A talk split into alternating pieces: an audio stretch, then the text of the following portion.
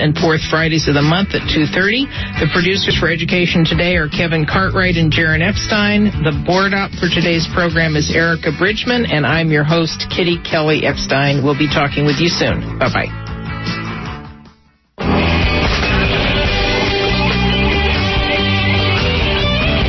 There will be a benefit concert for the Ecology Center at Ashkenaz on Sunday, June 28th. This is also a CD release party for the Wildbirds and features special guest artist Country Joe McDonald. The doors open at 6.30. Country Joe will play a solo acoustic set starting at 7, followed by two sets of dancing to the West Coast Mardi Gras music of the Wildbirds. Ashkenaz is located at 1317 San Pablo Avenue at Gilman and Berkeley. Phone 510 525 5054. Again, that's 510 525 5054. Or go to www.ashkenaz.com. Again, that's www.ashkenaz.com. Sunday, June 28th, and benefits the Ecology Center.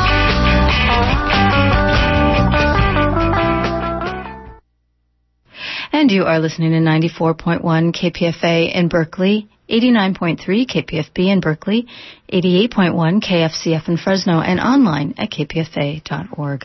The time is a minute past 3 p.m. Up next is Cover to Cover Open Book.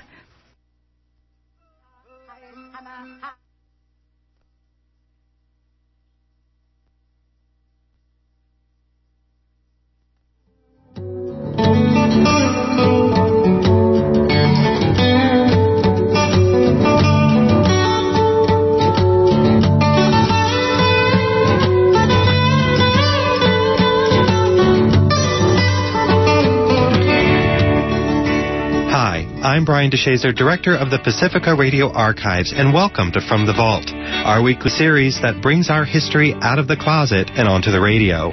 This week we listen to the dawn of the modern gay liberation movement following the Stonewall riots in 1969 through the tumultuous decade that followed, ending with the killing and assassination of San Francisco Supervisor Harvey Milk and the White Night riots that followed. First, we present a KPFK Gay Day broadcast that was originally aired in 1979 on Pacifica station KPFK in Los Angeles. This was the second year KPFK would produce a special Gay Day broadcast, a tradition that would continue until 1995. The program begins by recapping Pacifica's coverage of the Stonewall Inn police raids and the subsequent resistance in the early morning hours of June 28, 1969, that has become infamously known as the Stonewall riots.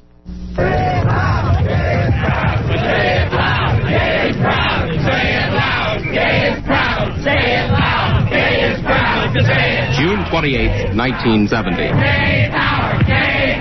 Thousands marched in New York City, Chicago, and Los Angeles. They represented the mood of growing militancy in the United States gay community. It was actually a commemoration day as much as a civil rights demonstration because one year before, thousands of homosexuals rioted in New York's Greenwich Village section. The disorders began with a routine police raid on a homosexual bar, the Stonewall, on Christopher Street in the heart of the West Village, commonly referred to as the gay ghetto of New York. By the end of the week, scores of police and rioters had been injured, many were arrested, and one man, a cab driver, was dead. Almost every homosexual who was in New York at the time of the Stonewall Rebellion has his own private memory of what took place. One of the longtime leaders of the gay rights movement, Craig Rodwell, remembers it this way. As I was there every night, uh, the first night was Friday. I was on my way home from a friend's house. Uh, the raid was just starting at that time, and we noticed the crowd, so we went over there. And a crowd was gathering out in front. There was a paddy wagon pulled up and a few people being taken out. The crowd was very quiet at the time. I wasn't. I, got, I started yelling gay power and get the mafia out of the bars. And my lover nudged me and told me to shut up. But uh, within about 15 minutes, the crowd really started uh, doing it, uh, going really far, much further beyond what I would have done or did. It started with a few and pebbles being thrown at the police. And then the police retreated into the Stonewall, and parking meters were brought out, and chants of gay power, and get the mafia out of the bars. And then after the police barricaded themselves inside, it was like half an hour later, the riot police started moving up Christopher, breaking up the crowd, which had really become a very angry crowd with hundreds of bottles and rocks. There wasn't a one window left in the whole place after about 10 minutes. And they broke the crowd up into small groups, and this went on for like two or three hours, back and forth in the whole area. I think they thought the people would just go home or run. Uh, especially since they were, were gay people. They're not used to gay people standing up at all, especially in front of police. But the people would they would chase people away and they would go around the block and come in another way. And this sort of tug of war went on all evening. And then on Saturday night it was much the same thing, starting about nine. Crowds started to gather in the area, uh, sort of small groups on the sidewalk.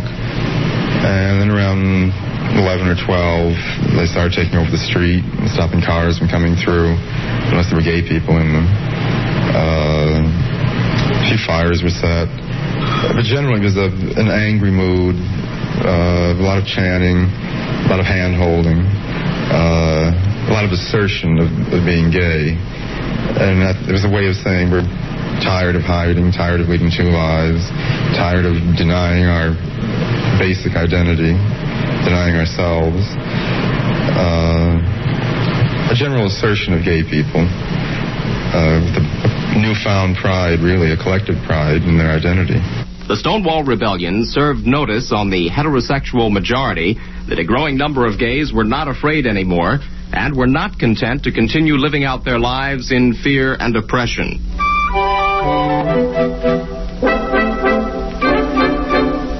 They say I'm crazy, got no sense, but I don't care. They may or may not mean offense, but I don't care. You see, I'm sort of independent. I am my own superintendent, and my star is on the ascendant. That's why I don't care. I don't care. I don't care what they may think of me. I'm happy go lucky. They say that I'm plucky, contented, and carefree. I don't care. I don't care if I do get a mean and stony stare. If I'm not successful, it won't be distressful, cause I don't care. The Stonewall Rebellion will be remembered as one of the major turning points in the homosexual struggle for equality. Dr. Franklin Kameny, president of the Washington, D.C. Mattachine Society, explains why. Whatever one may think of the merits of that particular form of expression of protest or dissent, and whatever you may think of the merits of that particular demonstration, what's those are not that relevant. But what's important is the message which is being conveyed. And that should be made absolutely clear. And that is that we've been shoved around for 3,000 years, and we're tired of it. And we're starting to shove back. And if we don't get what's coming to us and get it promptly, there's going to be a lot more shoving back. Craig Rodwell says it still is a, a relatively small minority of gay people who do reflect uh, this new spirit, whatever you want to call it. Uh, but the fact that there is a minority or a group of gay people or a large group reflecting it is very important. And I think it's going to infect the masses of gay people in the, in the coming years. Following the Stonewall incident in New York City, we would see the creation of gay and lesbian activist groups that would begin the struggle for gay rights that continue today. On the other end of the spectrum, the modern anti-gay movement was spearheaded and motivated by Anita Bryant in 1977.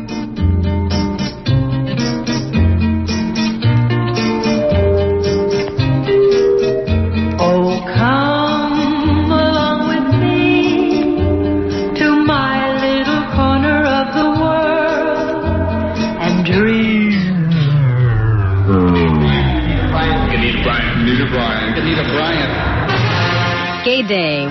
You know what we're really fighting for? Um, that's just to be left alone. Just the right to associate with other individuals, just as every other American citizen wishes to do. Then in 1978, Harvey Milk becomes the first openly gay male elected into public office. IMRU's Greg Gordon recorded this now famous interview with newly sworn in San Francisco supervisor Harvey Milk on February 21st, 1978. I'm Harvey Milk. I'm a supervisor in San Francisco. And I'm Greg Gordon for IMRU. And I'm gay. so am I.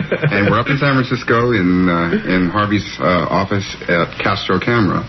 And uh, has graciously taken a few minutes out of his very busy schedule to uh, to talk to us about politics in San Francisco and how he got elected, the first openly gay person to be elected to public office in California history. I like to also talk about uh, politics in California rather than San Francisco. That's uh, fine. Because I don't think there's a delineation. You don't think that there's a difference in, in politics in San Francisco as opposed to, let's say, politics in Los Angeles? It's a matter of degree. There's no moat built around the city of San Francisco that separates us from the rest. Sometimes we wish there were. uh, but I think what takes place in San Francisco, uh, for whatever reasons, can take place any place. And it's just a matter of understanding what it's all about. And, uh, San Francisco, it's very interesting because of the fact that I'm gay, that becomes the big media event that sells the newspapers. But it's very important that uh, we realize that I was elected as a candidate who was gay rather than a gay candidate. Did I run on a gay issue? Uh, in San Francisco, the difference from LA is that uh, we are both county supervisors and city council people, one and the same. Uh, the city is divided into 11 districts. And uh, since we are city and county, it's one powerful, very powerful legislative group. You have to picture if your LA City Council and your LA Board of Supervisors were one and the same, that's what we are. Uh, and we are an activist group rather than puppets of uh, the strong mayor or something like that. Um, in, in my particular district, we've had about five or six major district battles versus citywide problems. In every one, I was involved in them on one side or the other there wasn't one other candidate. There were 17 people running in this district. There wasn't one other candidate who had been involved in every single district problem. I was there. Um, people on the streets would say to me, Harvey, I don't agree with your issue, but I know you're a fighter. I know you're there. I know you will be there when we need you. They couldn't say that about any of the other candidates in this district or hardly in any other district. Uh, a lot of candidates I ran against would vote right, the same as I do but they wouldn't be the activist, they wouldn't be the advocate, they wouldn't be the, the leader. If you add the gay community with the other traditional minorities, we should have control of the state. But we cannot sit in the back of the bus and let the other minorities lead. We should show the leadership. In fact, we are in, in an incredible position. You see, take San Francisco, which is a very heavy minority city. You know, over 50% of the population is minority. Uh, because of the fighting for those crumbs, uh, sometimes the black community doesn't talk to the Chicano community, the Filipino won't talk to the Asians, the Asians won't talk to anybody, you know. That, nevertheless, they all talk to me, the gay person. Partly for two reasons. One, because within the gay community we have gay Asians, gay blacks, gay, you know, we are infiltrated. That's part of the reason. We cut across the line. Second of all, for whatever reasons, I'm, I'm the, the one that can pull it together. So we are trying very strongly to pull together that coalition. In view of that, we realized, uh, at least I have always realized, uh, it's the voter registration. We are kicking off a massive voter registration drive putting the Chinese and gay community together soon. Hmm. You know, there's many, many reasons for that. Working very tight with the Asian community, very tight. And if we can pull it off here, and if LA pulls it off, we pull it off statewide, that in, in uh, within 10 years, the minorities will be running the state. And when the minorities, I'm talking about the feminists, I'm talking about the gays included in that. And so we have to fight that. We have to fight with our natural allies. But it can't be just because a person is black or green or gay or orange or whatever it may be. They have to be issue oriented. Cannot accept someone to get up there, I'm gay, therefore vote for me. How do you motivate uh, people to, to register? Because this is a fundamental problem that we've always had. Motivate them, say, do you like Ed Davis? Do You like Senator Briggs? Do You like Leader Bryan? You motivate them because it's, uh, you tell them that the legislators and the executive officers, be they the local supervisor, be they statewide, run your life. They run your life and they spend your money. When they collect tax money from gay people and don't give us anything back in return, take it for their golf courses, take our tax money for their pet projects, and on top of it insult us by not giving us our rights. That's, that's not motivation. If you like being harassed by the police, if you like being uh, a third-class citizen, if you like being beat up by pugs, if you like the church yelling at you, don't register, don't vote. but don't complain. If you want to shove, be shoved back in your closet, if you want to be the traditional gay person who gets beat up and whimpers home and say, well, I'm gay and I deserve to get beat up, fine. Otherwise, the only thing you can do is register to vote. What about the reasonably well-off gay couples or gay singles in the hills somewhere who never had any trouble with the police, who've never, you know, they can say, that's never happened to me. Right, I, you okay. know, why should I get involved? That reminds me of the wealthy Jews in Nazi Germany when when Hitler first was picking up the Jewish communists and Jewish socialism. They were they were they were scum. That's not us. We are accepted. You know, we've been accepted. We we ride in the back of the bus. It's like the Uncle Tom. Mm-hmm. And believe me, when Hitler started having the concentration camp, he didn't care if you were a Jewish socialist or a Jewish uh, fascist. You were Jewish, you went. When the Briggs and Anita Bryant take over, they don't care if you are the accepted hairdresser or the gay doctor or the gay lawyer or the gay society person. You are gay, you will go off. And if they don't, if you don't, I mean, if that sounds like a, a stereotype thing, stop and think Nazi Germany, what it did to the gay people. There were 600,000 gay people killed. Prior to Hitler's taking over in the 20s, the gay movement in Germany was more advanced than the gay movement in San Francisco in 1978. Uh, there was a statewide, uh, nationwide uh, convention of gay people in Germany. 8,000 gay people. We've never had anything like that here. Um, there were letters written to the Reichstag uh, telling them to throw out the anti-gay laws. Scientists, doctors, uh, everybody was preaching for gayness and acceptability. In Russia, 1917, they threw out the anti-gay laws. And then Stalin took over. And that was the end of the gay movement. Hitler took over, then the gay movement. And if you think history doesn't repeat itself, you're crazy. And the only defense about that is it's not just to be organized, but to, to get involved and to realize who the common enemy is. Unfortunately, within the gay community, we have uh, such a class distinction and racism within the gay community and sexism within the gay community because uh, some people think they're better than the rest. Um, when it comes down to it, we all do the same thing. They've got to get involved. The gay elitists, the gay wealthy people, the gay society people, the gay people who have made it, they have to fight the battle now. In many cases, they're in, the, they're in the better positions to be able to do it. And they also in a position to lose more. Because the gay street person, i.e., whatever that means, what does that person got to lose?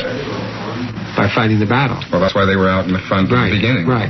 But the, the, the well-to-do, those who have made it, they've got a lot to lose. They've got to lose what they're worried about. And uh, they're the ones who have to come through. And if they want to stay in their closet and so forth, fine, but get their checkbooks out of the closet. It's needed. It's desperately needed that the checkbooks come out of the closet. Uh, the only, I mean, I know the power I have as elected official in this city. It's incredible. I mean, I'm, I'm restricted by the charter of what I can do or I can't do.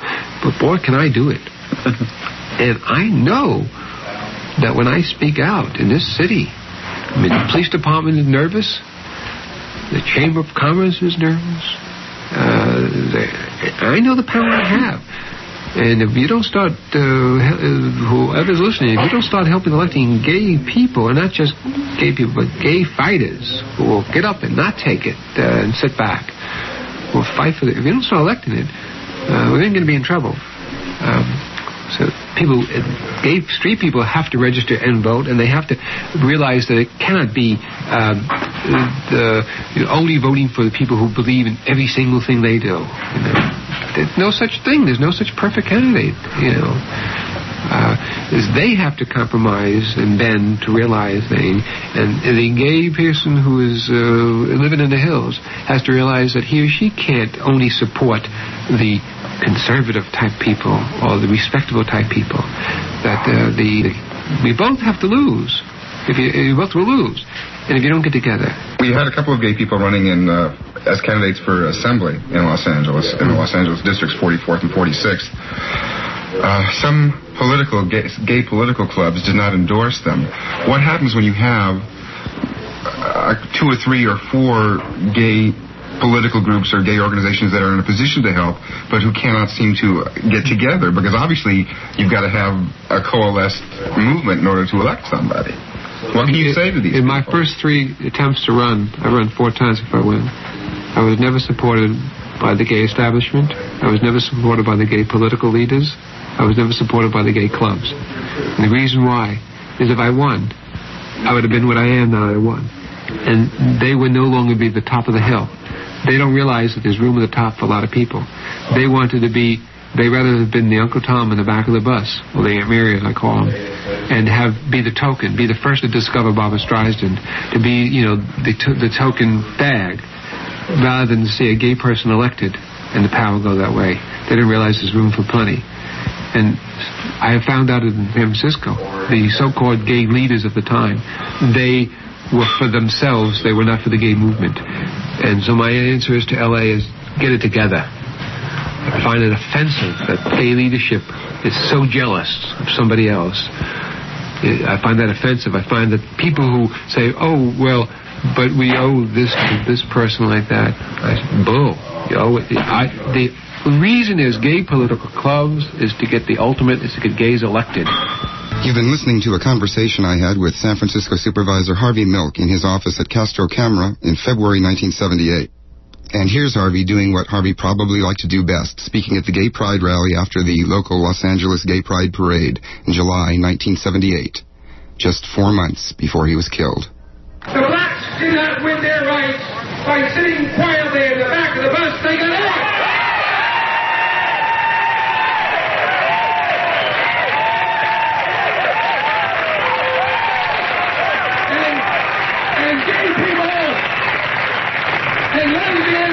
and will not win our rights sitting quietly in the closet. We are coming out. And we are coming out to fight the lies, to fight the distortions, to fight the myths. We are coming out to tell the truth about gays. So we are tired, we are tired of the conspiracy of silence. I'm tired of listening to the Anita Bryants twist the language of the Bible to sit fit their own destroyed apple. But, but I'm even more tired, I'm even more tired of the religious leaders of this nation who know it and remain silent. I'm tired of their silence. And I'm tired. And I'm tired of the John Briggs talking and lying about false role models. He's lying in his truth and he knows it. But I'm even more tired. I'm even more tired of the educators and the psychiatrists who know he's lying and remain silent. Harvey Milk's election to office and populist style brought new hope to the gay rights movement. But Milk knew that being the first openly gay elected public official would put him into harm's way. He recorded a message to be played in case he would die by assassination. This is to be played only in the event of my death by assassination. I fully realize that um, a person uh, who stands for what I stand for, an activist, gay activist, becomes the target or the potential target for somebody who is insecure, terrified, afraid, or very disturbed themselves. Knowing that uh, I could be assassinated at any moment or any time, I feel it's important that some people know my thoughts. I stood for more than just a candidate. I have never considered myself a candidate. I have always considered myself part of a movement, part of a candidacy. I wish I had time to explain everything I did. Almost everything was done in the eyes of the gay movement. I hope the people who are angry and mad and frustrated take the anger and madness and frustration out in a positive way rather than a negative way. And I would like to see every doctor come out who is gay and every gay dentist and every gay teacher and every gay judge and every gay lawyer and every gay architect come out and rip off the shreds of the closet door and come out forward strongly. It's needed. It will be needed more so then. And if a bullet should enter my brain, let that bullet destroy every closet door. On November 27, 1978, Harvey Milk is assassinated by former San Francisco supervisor Dan White, who murders both Milk and San Francisco Mayor George Moscone. As president of the Board of Supervisors, it's my duty to make this announcement. Both Mayor Moscone and Supervisor Harvey Milk have been shot and killed. In the trial that follows, White's lawyers used the Twinkie defense, arguing that Dan White was the victim of diminished capacity caused by the effect junk food and soda had on his already depressed state. The jury agrees, and Dan White is convicted on the far lesser charge of voluntary manslaughter. Pacifica Radio's Fruit Punch Collective was there to record the outrage that followed the announcement of this sentence. The suspect is Supervisor Dan White has been found guilty of one count each of voluntary manslaughter in the shooting deaths of Mayor George Moscone and Supervisor Harvey Milk last November 27th. Police have arrived at City Hall. They've got riot squad gear on. The police are pushing people off the steps. On the evening of May 21st, 1979, you undoubtedly heard or saw news reports with the banner headline, 5,000 homosexuals riot in San Francisco. As with other defeats suffered by the gay community, there was a response. From Fruit Punch, the gay men's radio program on our Pacifica sister station, KPFA in Berkeley. An estimated 30 to 40,000 people marched from Castro and Market to the Civic Center where a rally was held. We were at that march and we spoke to some of the people there. What do you think of what's going on right now, sir? I think they should burn down the whole place.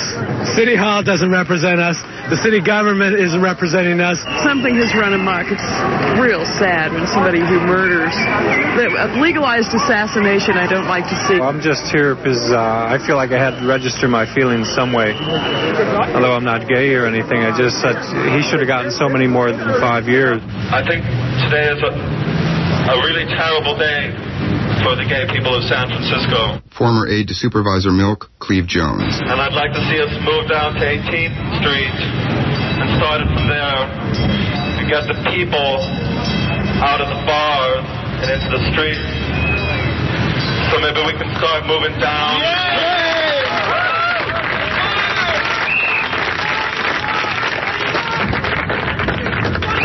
So hit it.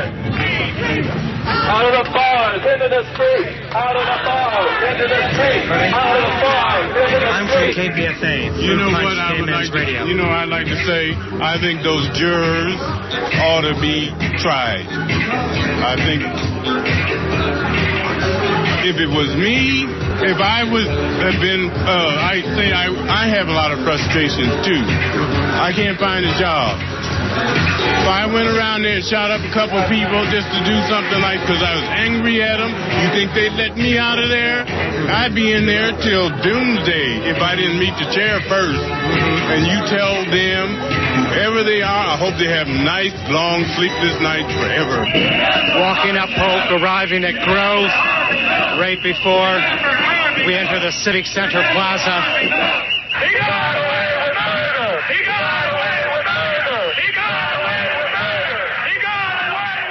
Following the demonstrations that erupted in San Francisco, police officers made their way into the prominently gay Castro district and incited what is now known as the White Night Riots, May 21, 1979. Pacifica station KPFA producers were there to record reactions from people on the scene, as well as the manager of the Elephant Walk bar that was the focal point of the police action. Ron Eam, a resident of the Castro, went on to explain what happened in the Castro last night at about 1 or 2 in the morning after the demonstration had subsided downtown. I was standing at the corner of 18th and Castro talking to people about the events of the day, and the police kept circling around and around and around and around until they finally provoked an incident. Once they had provoked the incident, they just called in. They came from everywhere. It was an army of them. Tuesday night, the tone was remarkably different on Castro Street. The long planned celebration to commemorate Harvey Milk's birthday came off as planned, without violence. Introducing Harry Britt. Tonight, 15,000 people have gathered to demonstrate with their love that the spirit of Harvey Milk will always be alive in our city. Let no one believe that the step that we have taken is a step from nonviolence to violence. We have suffered too much for at the hands of violent people ever to go down that road. But let us say that never again will our people ever stand by and let Dan White's people rule the day. And that does it for this week's